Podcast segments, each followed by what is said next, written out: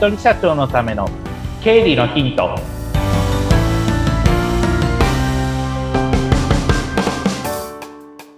皆さんこんにちは。理財実践塾株式会社の池田孝之です。こんにちは。インタビュアーの水野紅子です。さあ前回は領収書ペーパーレス化のねお話なんかを伺いましたけども今回はどんなお話になりますか？はいあのペーパーレス化とか自動化っていう話を前回したんですけれどもそこにちょっと関連した話にしようかなと思います。はい、皆さんのお金の流れってどう管理してますかってちょっと領収書から少し話を広げてみたいと思います。うん、でまずお金の流れを考えるとなった時に真っ先に思いつくのって現金だと思うんですね。はい。で、その次預金だと思い。で、特に私みたいな仕事は大半は売り上げは振り込んでもらったりっていうパターンであの入金するので通帳記帳すれば大体見えてきますよねっていうところになります。はい。ですが、通帳記帳、最近まあ、どことは言わないんですけど、某銀行行くと、えらく並んでる時があるんですよね。うん、ATM を減らしちゃってるんですよ。ああ、そうですよね。うん。あれ、ここに ATM あったはずなのに減ってるな。じゃあまた店行かなきゃいけないのかと思ったら店行くと、警備員の人が、最後部こちらです。え、どんだけ外まで並んでるどうしようって言って通帳記帳する気がなくなるみたいな、うん、そんな感じになってると思うんですね。はい、で、それをまあ、どういうふうに打開するかっていうところで、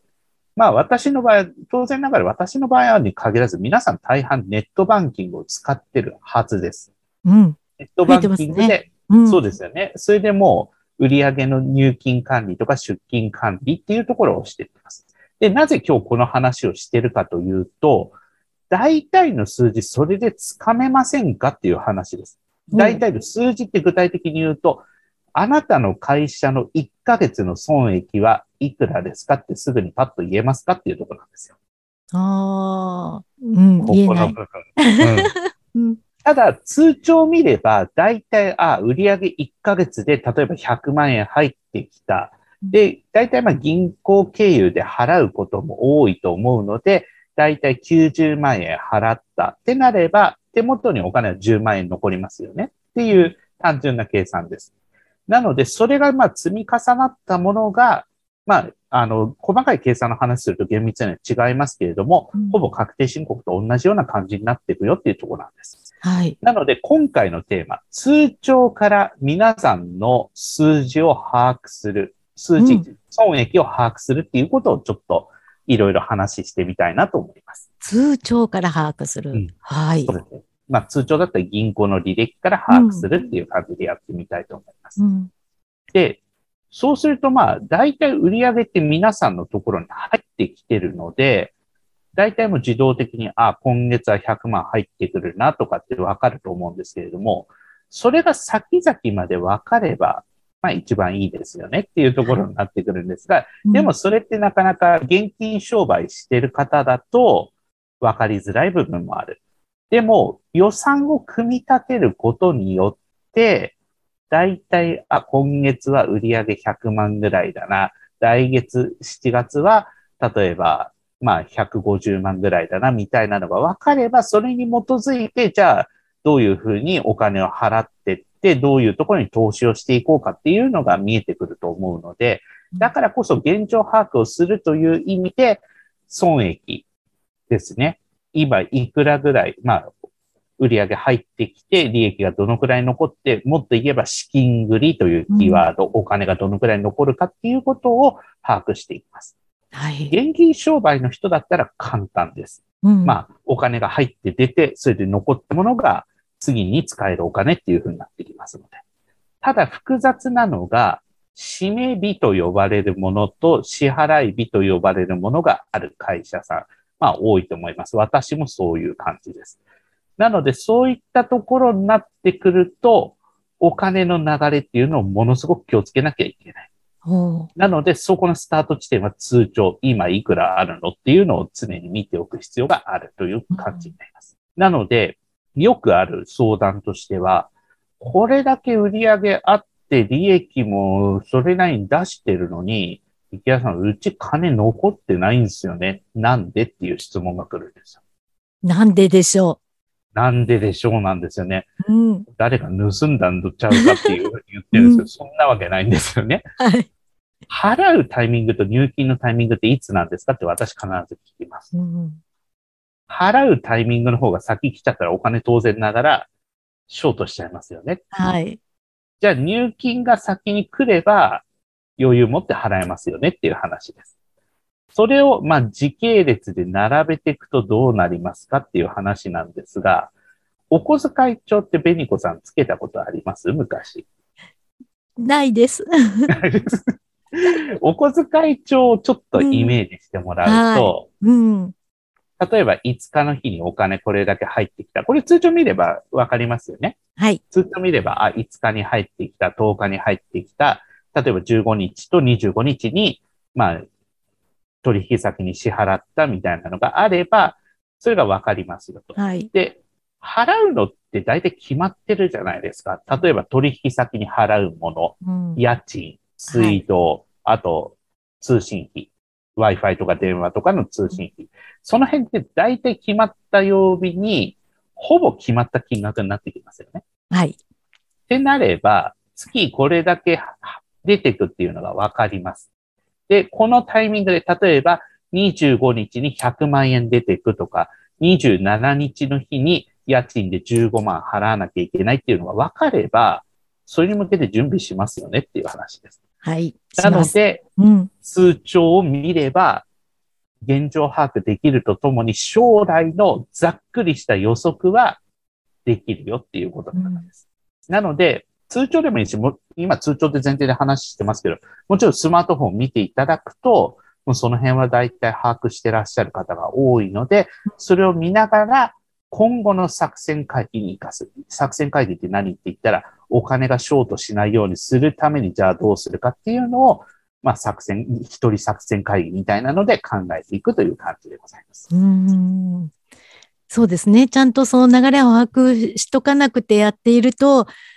あらっていう時に取り返しつかない時だってありますもんね。そうなんですよね。今おっしゃった中で言うと、取り返しつかない例が、年に一回来る払いがあるんですよ。え、何ですか？私の場合だと会計ソフトの、あの、年間の維持費。お数万円とはいえ、あ、そっか、今月これが払いがあるんだったと思って、うん、慌てて計画を組み直す。なんていうこともあったりするので、年一回だと忘れがちになっちゃう、ね、忘れちゃいますね。年会費だなんだっていうのって。費はちょっと注意しないといけないキーワードですよね。確かにそうですね。1年前のデータも見ておく必要があります。去年なんか払ってなかったっけ、うん、あ、これだなとか。で、あとは、もっと注意しなきゃいけないのは引き落とししてるもの。お客さんのところで私のまあ本業の一つが経理の代行なんですけれども、毎月同じ金額落ちてて、社長これ何っていうふうに聞くとわかんねえっていう、いや、わかんなくて毎月この金額払ってんのってなると、うん、ああ、そういえばそうだよねってなる、なるんですよね。例えば、それがもう1000円とはいえ、中身がわかんなかったら、あけに気持ち悪いじゃないですか。なんだろうこれと思って、お互いに、ああでもない、こうでもないって言って、なんか会費とかなんかシステム維持費で払うっていうのなんか記憶ありませんって言って、うーん、なんだろうなと思っていろいろ探してみて、あ、そうか、このシステムの会費だなっていうふうになったりすることもあったりするので、うん、そういった毎月とか毎年払ってるから、私は今最初に大丈夫っていうふうなニュアンスで言いましたけど、それも大丈夫プラスでもそれが果たして適正なのかっていうこともちょっと見ていかなきゃいけないっていうところは通帳から見えてくることです。ああ、そうですね。細かいところで言うと、私、あの、携帯電話の引き落としの中でも、うん、あの、何百円何百円っていう、毎月引き落とされて、これなんだっけって、それいらないものの契約だったりするんで、それ毎月の、こう、細かいところまで本当に見とく必要はありますよね。そうですよね。それって別に領収書ひっくり返して見てるわけじゃないですよね。今おっしゃったところって。はい。多分スマートフォンで見ている感じかと思うんで、うん、これ聞いてる皆さんも同じなんですよ。スマートフォンみ、皆さん見ますよね、毎日。はい。毎日見ますよね。それであれば、今申し上げた銀行の履歴だとか、あとそれから先ほどベニコさんおっしゃった携帯電話の支払い明細とか見ますよね。はい。そんなに数十分かけて見るわけじゃなくて、アプリをポンと押せばすぐ見られますよね。うん。ここのキーワード大事なことって前回も同じなんですけど、隙間時間でできるということなんですよ。うん。確かに。経理だと、鉢巻き巻いて、あ、やんなきゃっていうふうになる方結構多いんですけれども、そうじゃなくて、隙間時間、私だったら移動する時間だとか、例えば、お客さんのところに行くまでの合間のカフェに行く時間でできたりとか、あとは朝起きてからとか、夜帰ってきてからっていいんですよ。5分ですよ。うん、5分で、この辺のところの料金のチェックだったりとか、まあ前回で言えば、領収書の、まあデータをえー、管理するのに画像を撮ったりだとかっていうことができるってことになっていくわけです。だから隙間時間重なれば、年末苦労することもないし、確定申告のシーズン、個人事業主の方だったら3月の、やばい、3月14日だ、3月15日だって、ならなくて済むので、皆さんにお伝えしたいのは、日々のこの5分が3月14日、15日のプレッシャーから解放されますよってことなんですよ。それはありがたい。5分でいいので、うん、ちょっと振り返りをする時間を作ってほしいんですね。はい。それだけでもだいぶストレス軽くなってくると思います。うん、帰ってからの5分でもいいですし、起きてからの5分でいいです。日々の5分だけでも時間取ってください。で、その5分の中で、領収書の画像を撮ったりだとか、あとそれから通帳の、まあ、銀行の履歴だとか、あとそれからスマートフォンですね。まあ、通話料の履歴を見るだけでも、チェックになるし、現状把握にもなるし、あ、こういうことを気をつけようっていうふうな、まあ、次の行動に活かせるっていうことになってくるし、何よりも3月14日と15日のプレッシャーに、から解放されるっていうことにもなってきますので、ぜひ日々の5分でいいです。あの、経理のことにちょっと意識を向けていただいて、今やったような、3回目と4回目で言ったような、まあ、ことをちょっと実践してみていただけると、あの、少しは数字っていうことに慣れてくるかなっていうふうに思います。はい。時間を有効に使いつつ、ちゃんと通帳なんかも日頃からチェックするのが大事ってことですね。はい、そうですね。ありがとうございます。今回もね、いろいろと本当に池田さんにカツを入れていただいたような気がするんですけども、池田さんにもっともっといろんな話聞きたいなとかっていう方は、池田さんの LINE もあるんですよね。はい、LINE 公式ありますので。はい。えー、このポッドキャストの番組説明欄のところに、その LINE の公式アカウントを載せてありますので、こちらもぜひ覗いていただきたいですね。ぜひご覧いただければと思います。はい、今日もありがとうございました。ありがとうございました。